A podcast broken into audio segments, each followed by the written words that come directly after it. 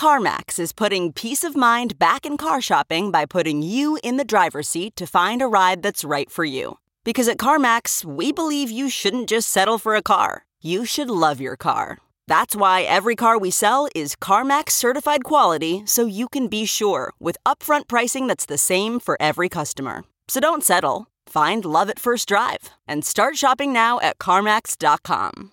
CarMax, the way car buying should be.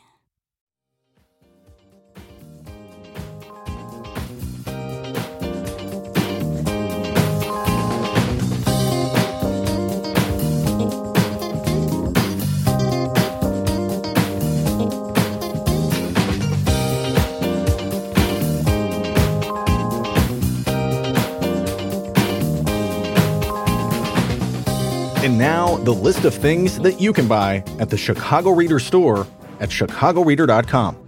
Things to wear like Chicago Reader hats, t shirts, bandanas, and face masks. Things for your daily life like the Chicago Reader camping mug, Chicago Reader tote bags, and a Chicago Reader reporter's notebook. Things for you to read like our reader recipes, the Chicago Reader 420 Companion, our Chicago Reader Best of book series from journalists Maya Dukmasova, Mike Sula, Ben Joravsky, and Lior Galil, the Chicago Reader coloring book, and the Chicago Reader Stay Home puzzle. Find the Chicago Reader store at chicagoreader.com and show your support for the nation's first free weekly newspaper since 1971.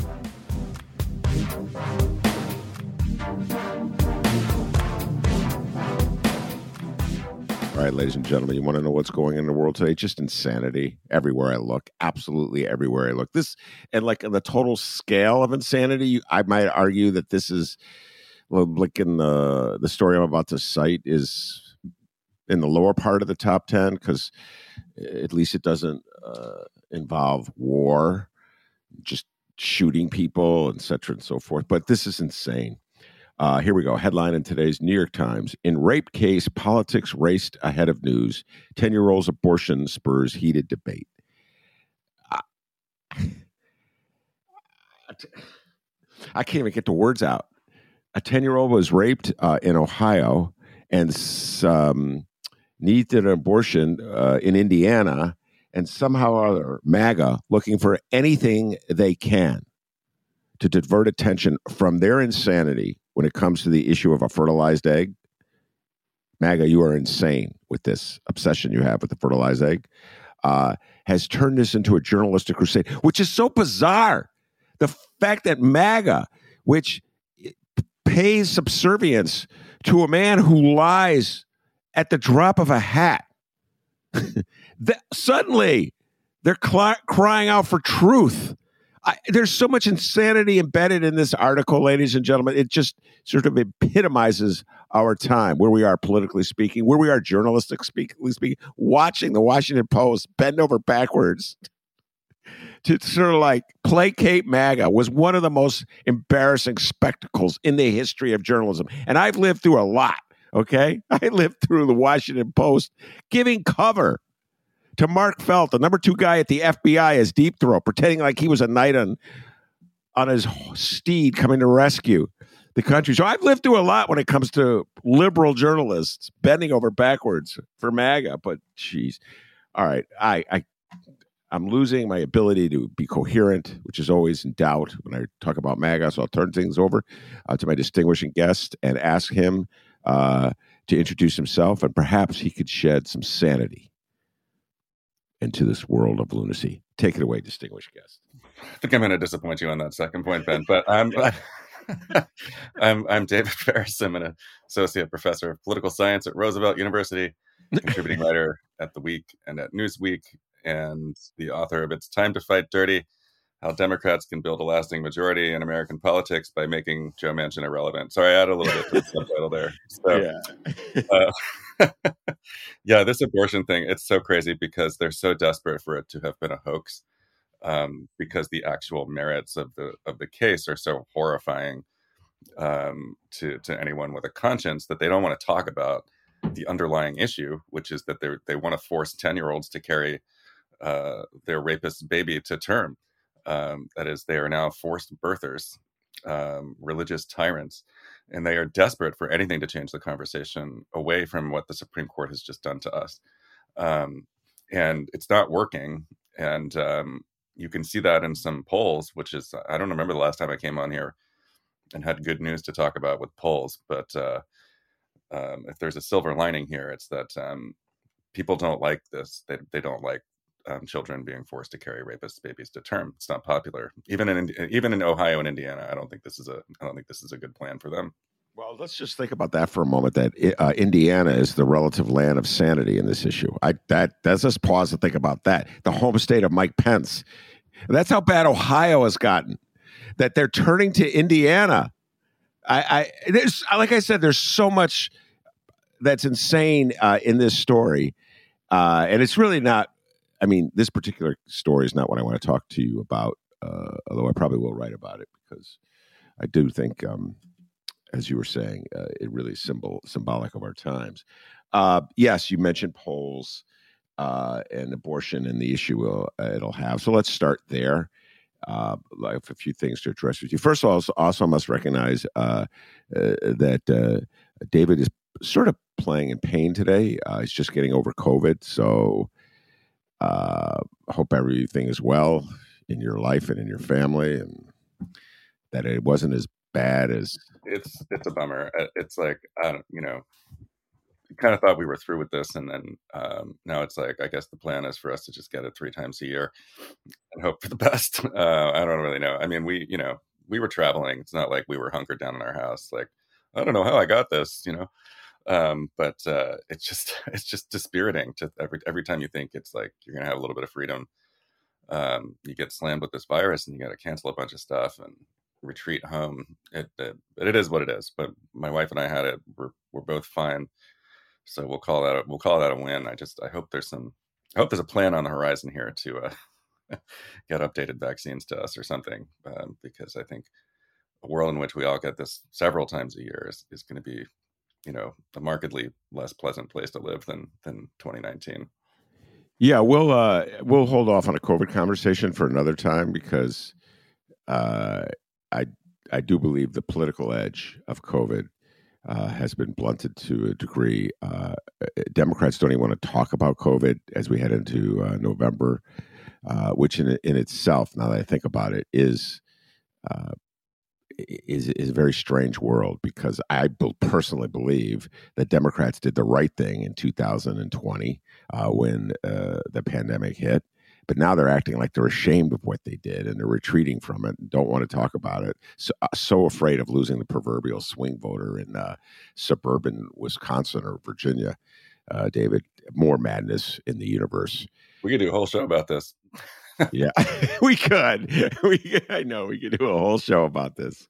Uh, but let's uh, let's deal with uh, the issues of public opinion polls uh, and the impact of abortion and we'll start there. Uh, so yeah, I can't remember the last time you were on the show, but uh, it, things were looking bleak for Democrats. Things were looking bleak in general for democracy. I believe it was definitely you were on the show before uh, Dobbs, the, the ruling in Dobbs, eviscerating Roe, was released by the Supreme Court. We knew it was coming, but it it came with a boom, a resounding boom, and um, so uh, the pollster and quipster for the New York Times that we love to make fun of, Nate Cohn, uh, came out with an article which I dutifully sent to you. That um, even Nate, who loves to get clicks by uh, triggering Democrats by just predicting doom and gloom, I think that's what he gets off on. Even he, well, I hate to say it, but it's neck and neck. Uh, so. Uh, David, try to make sense of this. Uh, where do you think the country is uh, right now as we look uh, toward the midterms? Sure. I mean, I think that these polls show pretty clearly that the electorate is being pulled in different directions by different factors. Um, the overall economic situation is not great. Um, you know, the the year to year inflation from June to June was over nine percent, um, and a lot of ordinary people are really feeling that. Um, you know, I know that inflation benefits some people weirdly, but but um, I think people on the lower end of the income spectrum, and especially people who haven't been able to like change jobs and and and earn some kind of wage premium. I mean, uh, uh some people, yes, but a lot of people are making the same amount of money they were making two years ago, um, and uh, and their paychecks are smaller. and uh, gas prices have come down in July, but you know there's a long-standing psychological social science finding that people uh, just remember negative things more than they than they remember positive things, and so I, I think that uh, people are still sort of stung from the six dollar a gallon gas of, of six weeks ago, um, and it may take some time for for those drops to to register with them. Um, there's a number of signs of a recession, potential recession coming. You know, so just overall, uh, you know, a mixed bag on the economy, but some very visible negative things, and and that's always bad for the party in power. And Democrats are ostensibly the party in power, even though we don't actually control the Senate. Thank you, Joe Manchin. Um, and uh, and and it's being blamed on President Biden, who has just dreadful approval ratings. Um, in this same poll that shows a neck and neck race for Congress, um, Biden is at 33% approval, um, which I think is the lowest number he's registered in, in, any poll since the beginning of his presidency. Those are like George W. Bush in 2008 numbers, um, just a, just a disaster. And yet, uh, and yet, despite all of that, um, despite Biden's sort of like manifest inability to seize the moment or rally the troops or get behind some more radical propositions that might um, get his base voters to turn out and, uh, and exact vengeance for what's happening.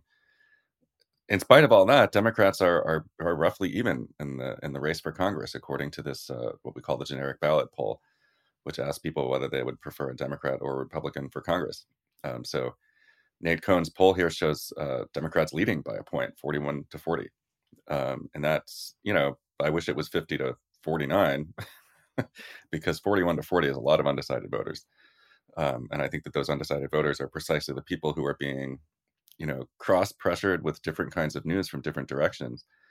Um, and the the Supreme Court decision gutting, overturning, not even gutting, they just straight up overturned it, overturning Roe v. Wade um, the decision about uh, that made gun laws more liberal, or sorry, more um, permissive, which uh, people also didn't like.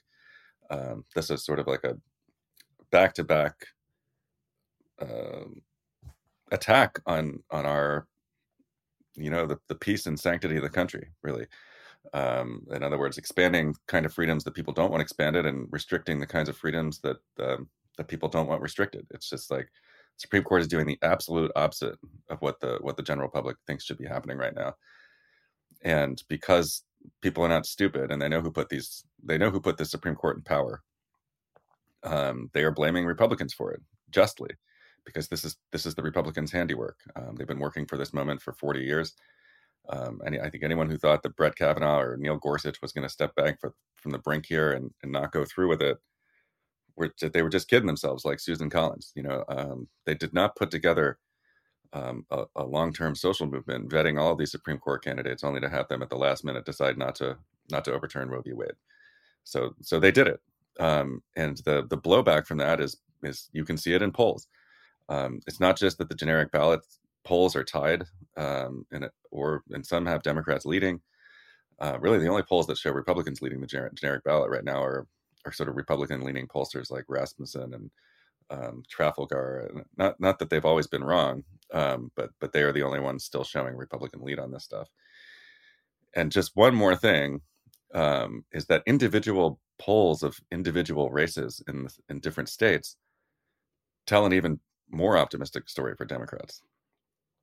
Uh, there was a poll out of Michigan yesterday which showed incumbent Governor Gretchen Whitmer leading by by nine points. Um, there was a poll showing Catherine Cortez Masto with a healthy lead in the Senate race in Nevada. Um, multiple polls have showed um, Democrat Tim Ryan leading the race for the Senate in Ohio.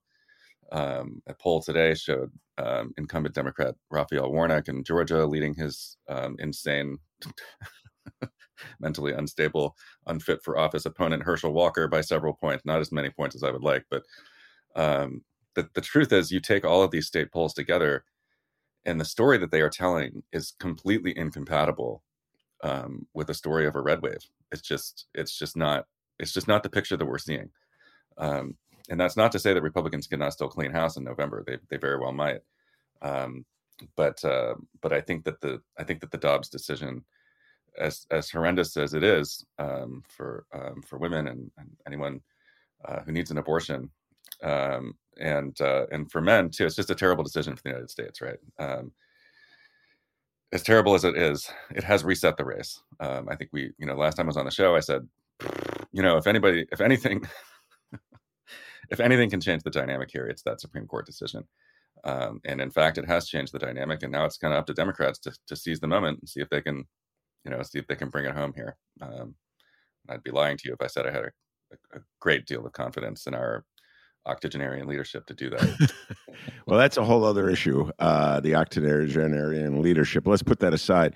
Uh, I always say it's the Dobbs decision uh, and what it has unleashed uh, that has just sort of jolted America. By that I mean the Dobbs decision simply uh, got rid of abortion as a national right, a constitutional right, uh, and left it up to the states, as you know. and so it's what the states are doing that is bringing it home. You know what I'm saying? So just in the abstract, uh, a Supreme Court decision means nothing to 90% of Americans, but it's what it gives the freedom of these uh, state reps and state senators and governors who are Republican to do things like outlaw abortion, even the case of a rape of a 10 year old. They're like, whoa. And then you're getting into the whole issue of can uh, women be, uh, will, will, they be allowed to travel across the state lines to get an abortion? Will they be prosecuted for doing that? And it's just the MAGA is unleashed. And I think, and this is the question really what I'm leading up to MAGA has been unleashed for quite a while without any serious repercussions at the polls and this is what frightens me the most when I view America. Uh, and so I'll tie, let's put abortion on the back burner for a moment, talk January 6th insurrection investigation. That's a popular topic on this show, David. We don't, you and I don't have a lot of conversation about it, but with other guests we do. We get it, we take the deep dive and all the revelations that are coming out of that congressional hearing. It was an attempted coup in our lifetime by Donald Trump. And yet, I see no signs what's most no signs that the Republican Party is going to pay a price for going along with it. There's, as far as I could tell, there's two Republicans in the whole country who are outspoken in their opposition to Trump's attempted coup. One is Liz Cheney, the other is Adam Kinzinger, and they've both been essentially ousted from the Republican Party. And what what does that say about America today? That an attempted coup is supported by roughly 50% of the electorate. It's a it's a very sad statement um, about the ability of Republican elites to take um, a plain truth and, and, launder it through all of their various propaganda outlets until they have convinced a, a majority of rank and file Republicans that up is down, uh, you know, the sky is purple, and Donald Trump was merely exercising his right to contest the election legally. Um, and a lot of people can hold that simultaneously like these two ideas. Um, one is that the insurrectionists were mostly antifa people um, and it was a left-wing false flag operation. At the same time nothing they really did was all that bad. It was just a few you know people just got out of hand and got carried away and you know they said go to the capitol. So i went to the capitol when uh, what now? It's a these are a political they're persecuting people politically right? Um, and those are two stories that have come out of the right-wing media about the same events, they're they're completely irreconcilable in terms of a narrative. Both of those things cannot be true, right? Um, it, it, can't be a bunch of uh, MAGA conservatives just got carried away by the moment if it was a false flag operation by the left. Um, but but somehow Republicans, in as much as they're thinking about this at all, because Fox and, and these other places are not covering the hearings, um, in as much as they're thinking about it at all, they don't care. They still like President Trump, and uh, they still think the election was stolen by Joe Biden and, and big city Democrats. Um, and uh, I, I don't know. I don't think there's anything to get through to them. You know, unless, um, you know, unless Tucker Carlson got up one night and said, you know what, Trump did it. Uh, it's really bad. They tried to do a coup. Sorry to tell you, everybody. Um, you'd have to sync that messaging across the propaganda networks because that's where people's opinions are coming from right now. So uh, nothing's going to get through to them. Okay, but I do think um, that some of the some of the revelations that we've seen in the hearings may be getting through to some independents, um, and that is if you if you dig into the polling, the same New York Times poll had a had a um, a separate piece up about uh, people's views about democracy and January sixth and all that stuff. Um, independents pretty clearly think that Trump did something really bad here. Um, that is, by by a double digit margin, independents believe um, that it was an attempt to, to subvert democracy, um, and that's good for for us, right? Because the same independents who believe that that Republicans tried to overthrow the democratically elected government of the United States are are actually the same people who are probably most annoyed by inflation and high high gas prices, and it, and it's um, and they are opposed to the Dobbs decision, right? So independents are are upset about the the Roe v. Wade stuff. They are um, re- repulsed by the president, the former president's behavior, and, and what happened on January sixth. Um, and they're they're dissatisfied with the president, and they're dissatisfied with the economy. Okay, um, and so it's up to Democrats to to hammer away um, with some coherent messaging uh, about Roe v. Wade, about abortion, about religious tyranny, um, about uh, the, the GOP's move away from democracy, its embrace of authoritarianism, um, and they have to make those issues more salient than the economy. Because I'm I'm sort of losing hope that the economy is going to get any better between now and election day, um, and that's so it's going to be a dogfight. It's going to be a tough fight. Um, but the but the fact that that independents are correctly registering the attempted coup, the attempted uh, uh, effort to overthrow uh, American democracy, I actually find that to be relatively cheering. as depressing it is as it is that that most Republicans are completely unreachable here, um, I, I, do find that heartening a little bit. I also find myself just, uh, God, it's like I like Liz Cheney, Ben. I, I she's she's great. I mean, she's uh, her politics are not great. Obviously, they're awful. Um, but you know, ten years ago, you could you know you could have someone that, that wanted to cut taxes to the bone and uh, was a religious tyrant, but nevertheless believed in the peaceful transfer of power. Um, and I admire Liz Cheney for for for sticking her neck out, for risking her political career. She's you know she's got nothing to win at this point um, in terms of what she's doing, and she's doing it well. I you know I you know how I feel about turning over core responsibilities to to Republicans when when we should be doing things ourselves. But this is one case where I think putting a prominent Republican front and center in these hearings was was actually a really good move on on the part of Democrats. Um, and uh, yeah, she's she's really um, she's really doing her part to to defend democracy. And uh, you know, if she wins her primary and she gets reelected to Congress and she's there in 2023, uh, you know, we'll I'll probably hate everything she does, right? But uh, but in this one in this one case, um, you know, it's it's hard to watch these hearings and not not have a little bit of admiration for what she's doing. Uh, yeah, no. Um, well, okay. I, I, I said I wasn't going to redo uh, the. Uh, we do so many shows on the January 6th, but yes, uh, I share your uh, thoughts about Liz Cheney, uh, and uh, I go so far as I say when I think about the recently completed Republican primary for governor here in Illinois, another uh, issue that we uh, follow very closely on this show. Uh, that if Richard Irvin f- finished third and was just utterly disgraced, one of the worst campaigns I've ever seen, he got $50 million from Kenny G. Um, had he run as a Liz Cheney Republican, he may have won. Yeah. And it would have been interesting to see had he just said, I'm with Liz Cheney. I can't stand re- Democratic policies, but I believe in democracy uh, and uh, brought Liz Cheney to the state. Well, I put it. I think he would have gotten better than fourteen percent of the vote.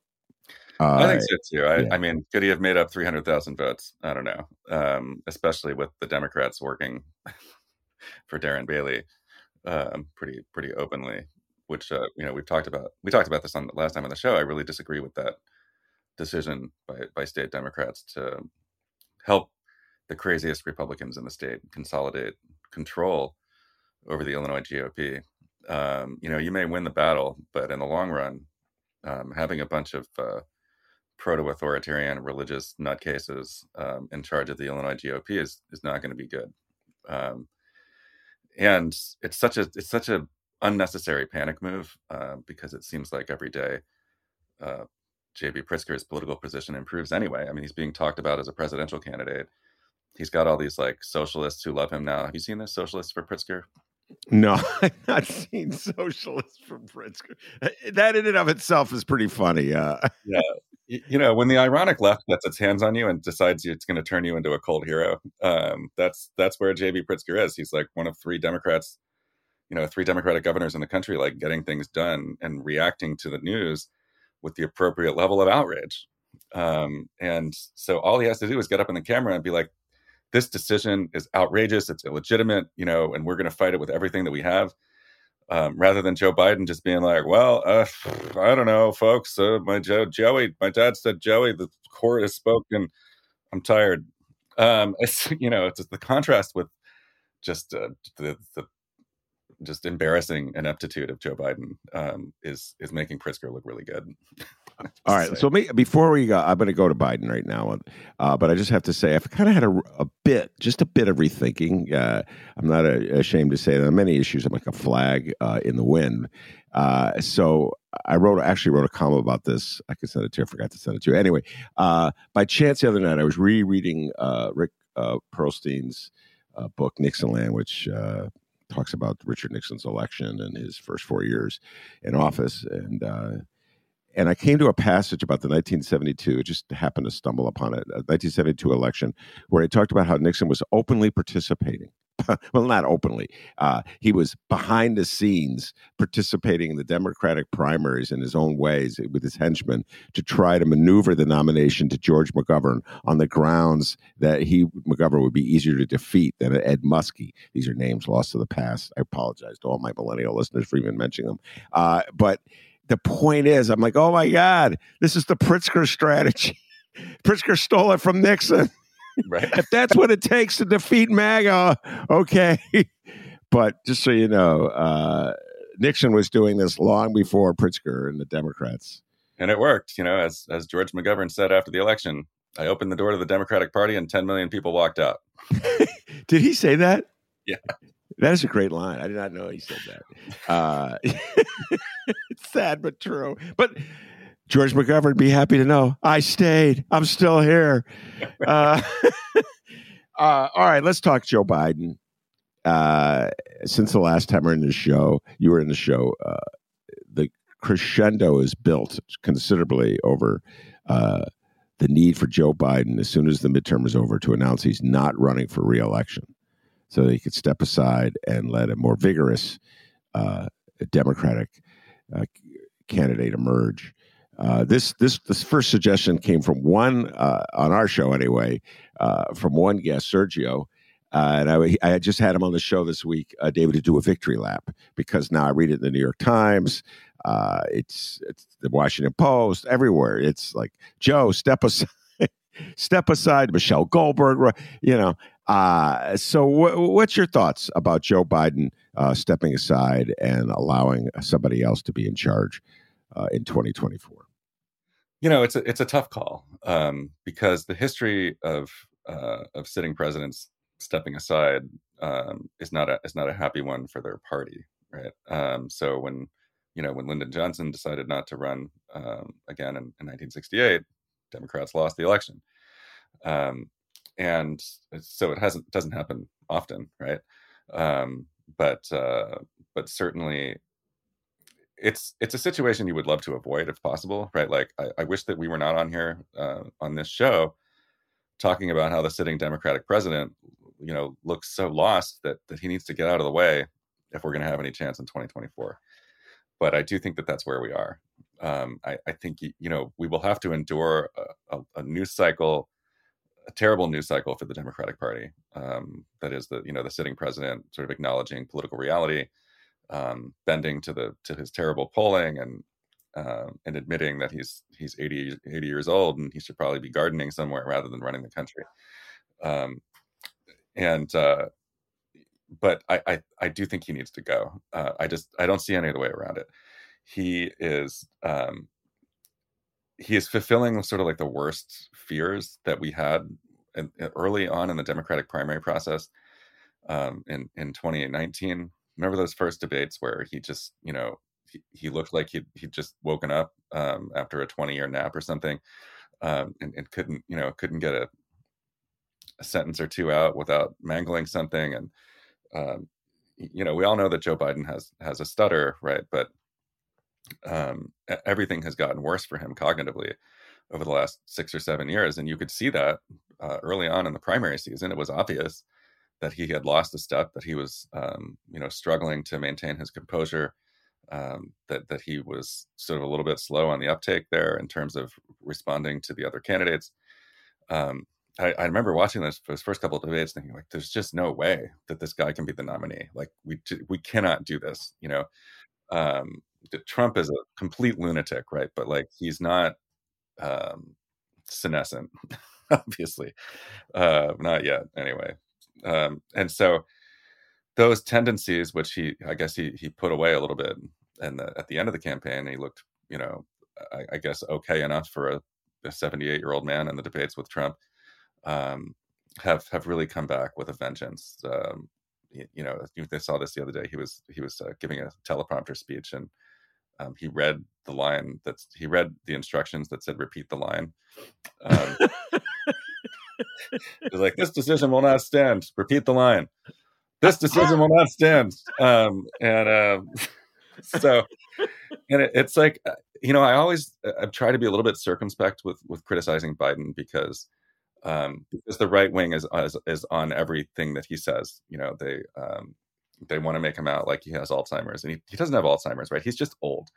Um, and this old man is not only incapable of, of vigorously responding to events and, and using the bully pulpit to, to bring Americans along with him or um, to try to convince people to, to vote in November, even.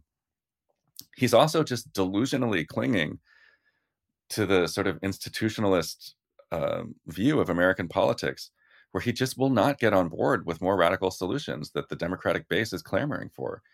Um, and so you you have uh, a majority of Democrats want to abolish the Supreme Court, according to polling. Right, the Supreme Court has sunk in, in public estimation. Say about a 24, 25 percent approval rating. It's it's down there with Congress now in terms of how much people hate it.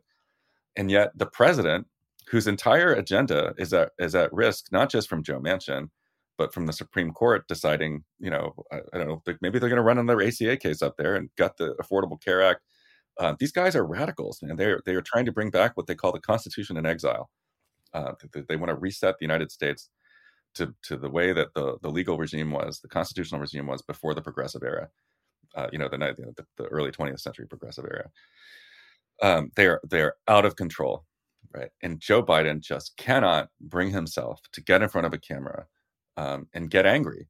He cannot bring himself to to embrace uh, even like term limits for Supreme Court justices, let alone court expansion or court packing. Um, and it's just a terrible way to treat your own base. Um, that is to take everything that that um, that your most loyal primary voters want to do, and just go out in public and trash it. You know, um, like what is the plan, Joe? Like, if the Supreme Court has gutted uh, ab- abortion rights, it's gonna, you know, they're going to come after Obergefell next, right? But gay marriage will be illegal in 25 states again this time next year. Um, they're coming after the administrative state. They're probably coming after um, any kind of uh, uh, anything involving the Commerce Clause. um, just the the kinds of radical things that these guys could do. I just I still think that Biden is is in deep denial about it. Um, and he thinks I don't know what he's thinking. And as much as he's even thinking about it, maybe he's like, well, well, I don't know. I mean, Sam Alito and Clarence Thomas got what they want. Maybe they'll retire while I'm president, you know? And it's like, no, man, that's not what's going to happen. Clarence Thomas is going to sit there until the day he dies out of spite. That's that's what he's going to do. Um, and these guys are, you know, they took the case, the independent state legislature case um, that that wants to give um, GOP state legislatures the right to set all the rules for federal elections, including conceivably just being like, yeah, we're not going to have a popular vote for for the president in this state at all. We're just going to have the legislature do it. Um, the court took this case. It's a complete. It's a it's a it's a lunatic case um, with a lunatic fringe legal theory uh, that would have been laughed out of even elite Republican centers of power ten years ago. And here they are on the verge of of, of just completely eviscerating American democracy. And the president of the United States cannot bring himself to lead and that's what has to happen here right they need they need a younger um, more radical um, uh, more telegenic person to get in front of the cameras and advocate for this platform of institutional reform that we have to do. I know that's a little bit self-serving because I wrote I wrote a book about it, but, uh, yeah. I, I, have to, and it's no satisfaction in it, Ben. But I yeah. was proven right here, right, about what the Supreme Court was going to do if we didn't do something radical. Um, and I, I, just like every day that, pre- that my own president is like, I will not do that thing. That's too radical for me. Uh, it's just it's just another day where I feel hopeless about uh, about what's going to happen in the next ten years. Um, and so yeah, he's got to go. He, uh, plus, young people hate him, man. I mean, yeah. I don't know if you saw the the poll of the voters under thirty. Yeah, um, it just uh, he's he's underwater by uh, by forty points with young voters that that gave him thirty point margins in twenty twenty. Um, the the leadership of the party is completely out of step um, with what any anyone under the age of forty five wants, and um, you can't go into twenty twenty four you know, maybe they can eke out a win in, in November because of Dobbs, but you cannot cruise into 2024 with a candidate who who is not going to get a sufficient number of young people to the polls um, with a sufficient margin. It is a recipe for total disaster. Uh, and I don't have anybody in mind that I'm like, that's definitely the candidate for me. Um, but I actually think a primary would be useful for 2024, um, especially one that got young voters re-engaged with a candidate that they're excited about. Um, and so, uh, you know, there is some downside here, but frankly, I think the, the potential upside of, of Biden stepping aside just vastly outstrips the the, the pitfalls. All right, uh, so much for me uh, to riff on because that was a great riff on your part. Uh, and there's like three separate issues uh, that you raised, uh, and I'll take them all three of them and then get your response. and I'm writing them down so I don't forget them. All right. So, uh, one thing we'll deal with the issue of his mental capacity uh, and his inability to string a sentence together. And then I did I, I somehow or other missed the bit where he said "repeat the line," which um, I, I, I gotta say I may have made a similar mistake if I had to. Charles Barkley did it. I don't know if you've ever seen the bit.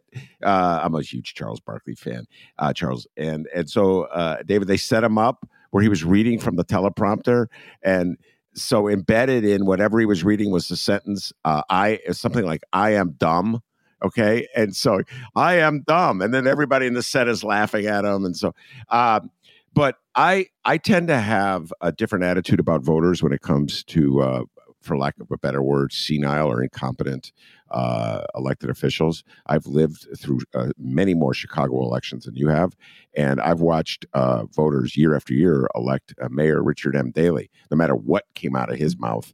And uh, and, and then I would listen to liberals uh, who loved Richard M. Daley because. yeah, he was throwing money at them. try to t- tell me despite everything I was seeing and hearing, that no, he's really a brilliant man who reads a lot. So I, I watch voters uh, fall for Dan Quayle. You just said Herschel Walker is neck and neck in the polls uh, with Raphael Warnock.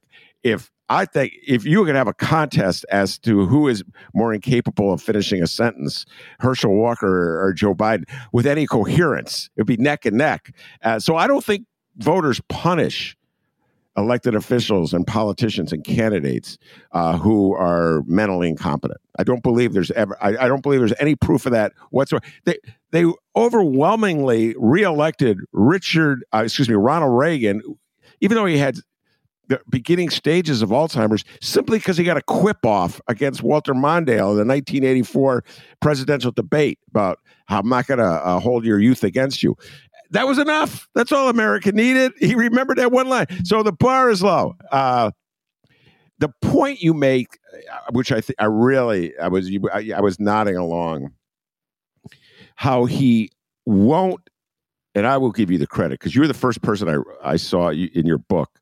You laid it out what Democrats have to do. They've got to stop pretending as though there's bipartisanship. They've got to stop pretending as though the Republicans are playing fair uh, and they have to approach the game of politics the way the Republicans do it, and that is it's a alley fight.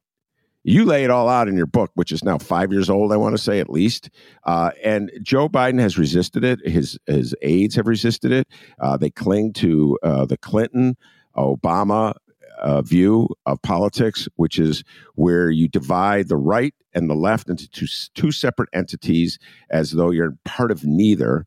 And you kind of just shake your head at both and appeal.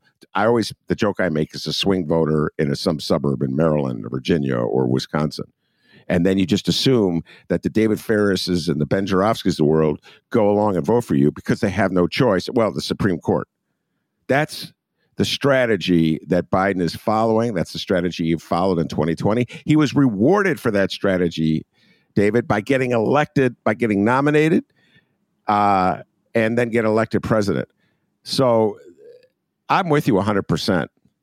I think that's a foolish, failing strategy that has led to a situation where uh, a 10 year old girl in Ohio is being forced or was forced would have been forced if she didn't go to Indiana to have a baby of a rapist. And uh, so I think those are two separate points. Do you follow me? Like the ideology of Joe Biden, if he has an ideology, or at least the ideology of the people who uh, who uh, rule his political universe and his mental capacity. I think that he's following. He is who he is, to quote uh, Dennis Green. He's not going to change. He thinks this is the way to get elected. And uh, unless Trump runs again in 2024, it's a very frightening thought. Um, so, your reaction to the, my distinction between ideology and just uh, mental incompetence? Yeah, no, I mean, I think you're absolutely right. I mean, obviously, voters have been perfectly willing to send people who are not with it anymore back to office. Um, I mean, the people of Iowa are probably going to send Chuck Grassley, who's like nine thousand years old, back by thirty points. I, have you have you ever looked at his Twitter account? I mean, the dude has just straight up lost it. I mean, he has no idea what he's talking about. Um, he he. I forgot about He's probably like hundred years old by the time his term is over. They're gonna have a Strom Thurmond situation on their hands where they got to like, you know, bring him in half passed out in his hospital cot to vote. um, and the people of Iowa are like, "Yep, that's our guy." You know, yeah. that's Chuck. Good old Chuckles. You know, I mean, he gives us a laugh um, because you know because his brain has turned to dumpster juice. But uh, I mean, they'll send him back, right? Um, and so I think that I think the issue for voters is not the fact that he's like stumbling over his words and he's he's old and he looks you know you know he looks like he he needs uh, he needs a nap. I actually think people could tolerate that just fine. Uh, um, if things were going well. right. The problem here is that he's the president. Um, we have a lot of problems. Um, we have a lot of shared problems. That is, you know, the inflation hurts people across the political spectrum. Um, high high energy prices hurt people across the political spectrum. Um, and then we have very specific problems uh, that are being inflicted on us by by the by the Supreme Court of the United States. Um, according to a, a very diabolically genius plan, to offload all the responsibility for these policies onto the Supreme Court.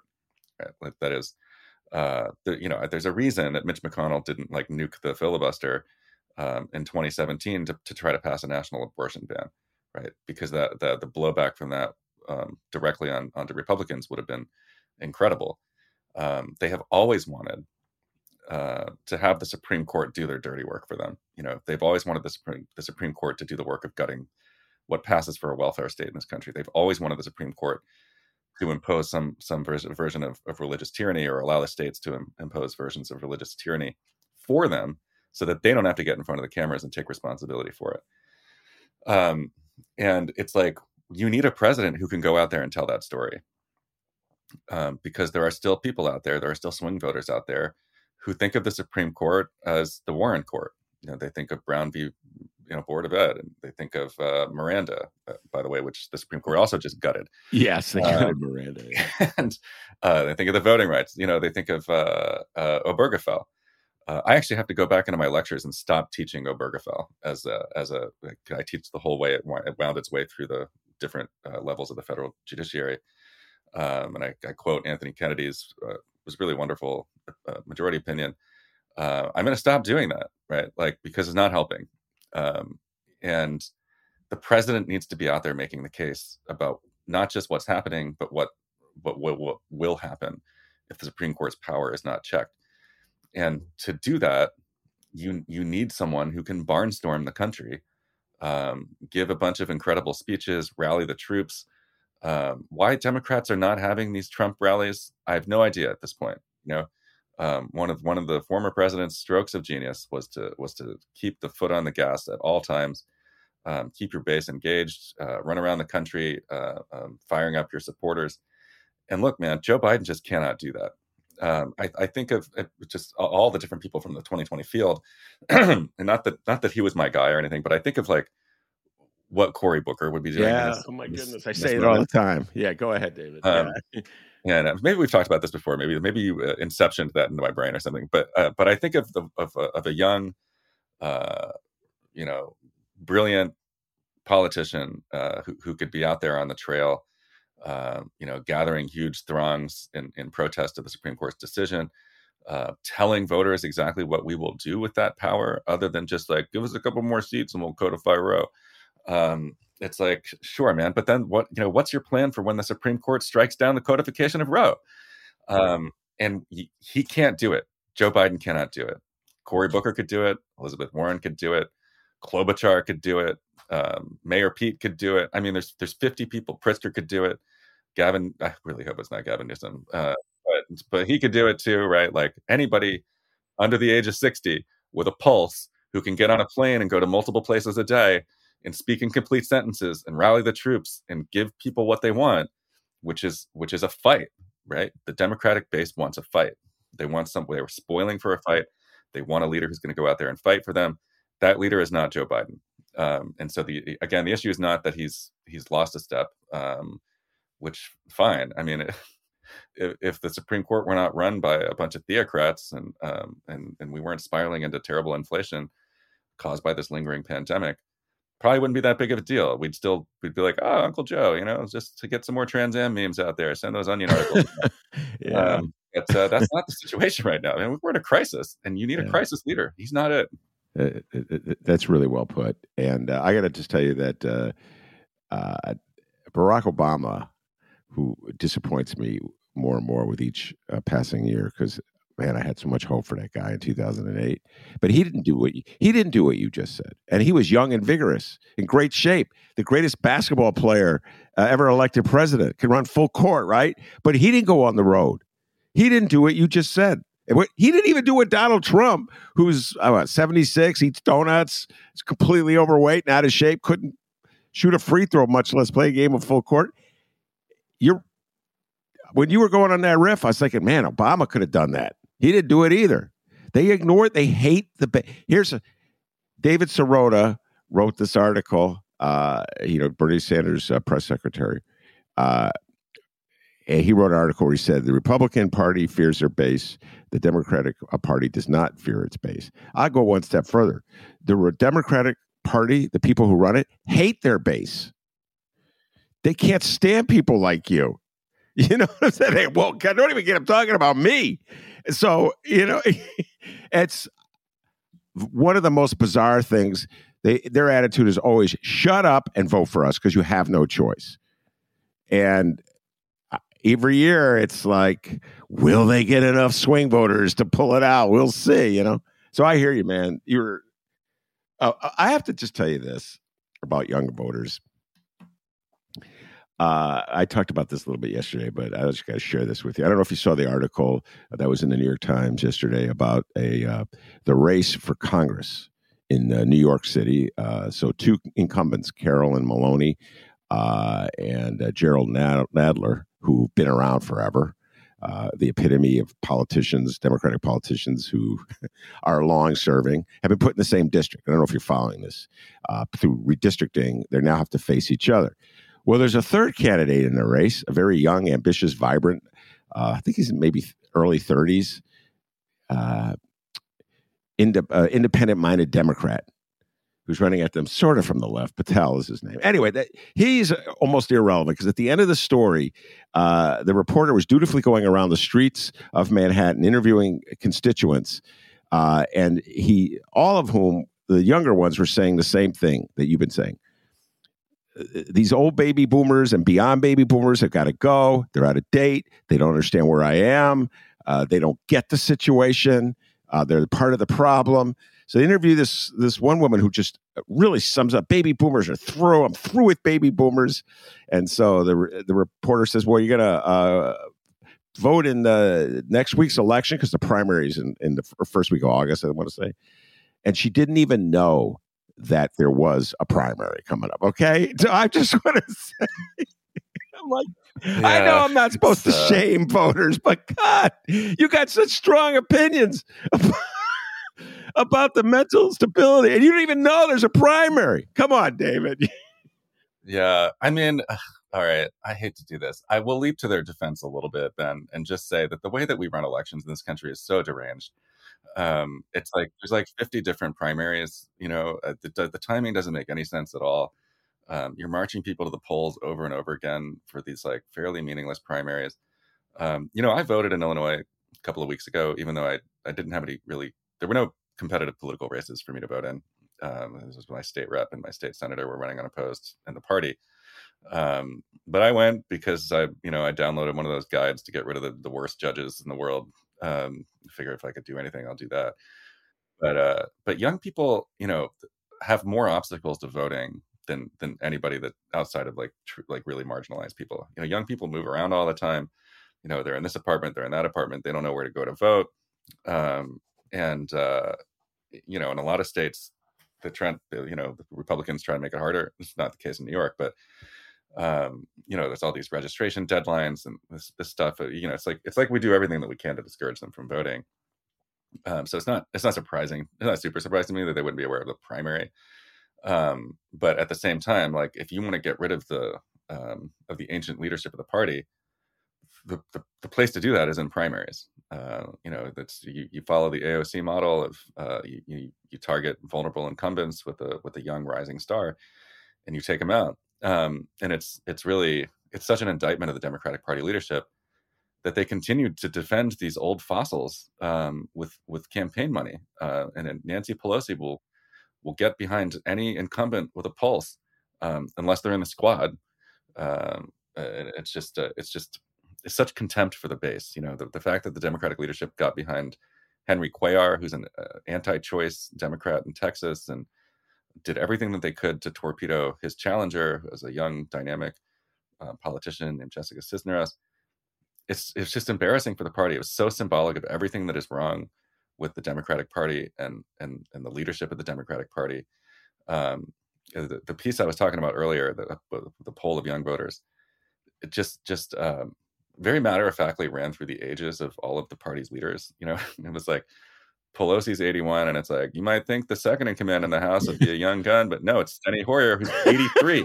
um, and they were like, Chuck Schumer, the baby of the bunch, is 71. Um, and it's like, you know, yeah. I, I love my elders, Ben. I love my parents. Uh, it's like you know we should we should respect the, the, the old folks in our society because they have a lot of they have a lot of wisdom. They shouldn't be running the place, and it's like they are so out of touch. It's not just that they are they are out of touch because they're elites who have been in Congress forever. They're rich. Um, they don't have any problems on a day to day basis. They're also out of touch because like when you're 83, you haven't had to care one way or another about an abortion in like 30 years, man. Um, and so it's like these things, these terrible things that are happening in the United States, do not affect these people at all. You know, they're looking at an actuarial chart. They got like four years to live anyway. What do they care? They're rich. They're going to leave all that wealth to their kids. Their kids will probably run for office. Everything's golden in Pelosi land. Um, and it's it's young folks who are getting stuck with the ba- stuck with the bag for all of these terrible policies coming out of the Supreme Court, and all they want is for a leader to rally them um, to make the case to inspire them and and it's like I don't actually think that's too much to ask for young voters. You know, it's like yeah, man, you got to show up in November at the end of the day.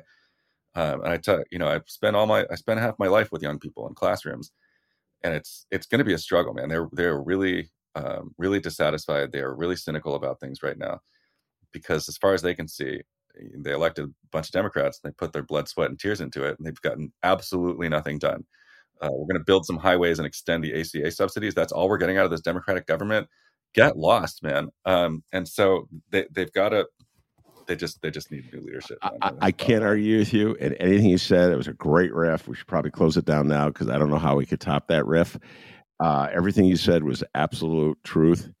I will point out that one of the candidates that you uh, had endorsed sending on the road as an alternative to Joe Biden is was Elizabeth Warden, Warden, who must be I don't know seventy four. Uh, okay, uh, and uh, that the most popular Democrat, or he's actually technically not a Democrat, uh, among young voters over the last five years is Bernie Sanders, who's got to be at least seventy nine.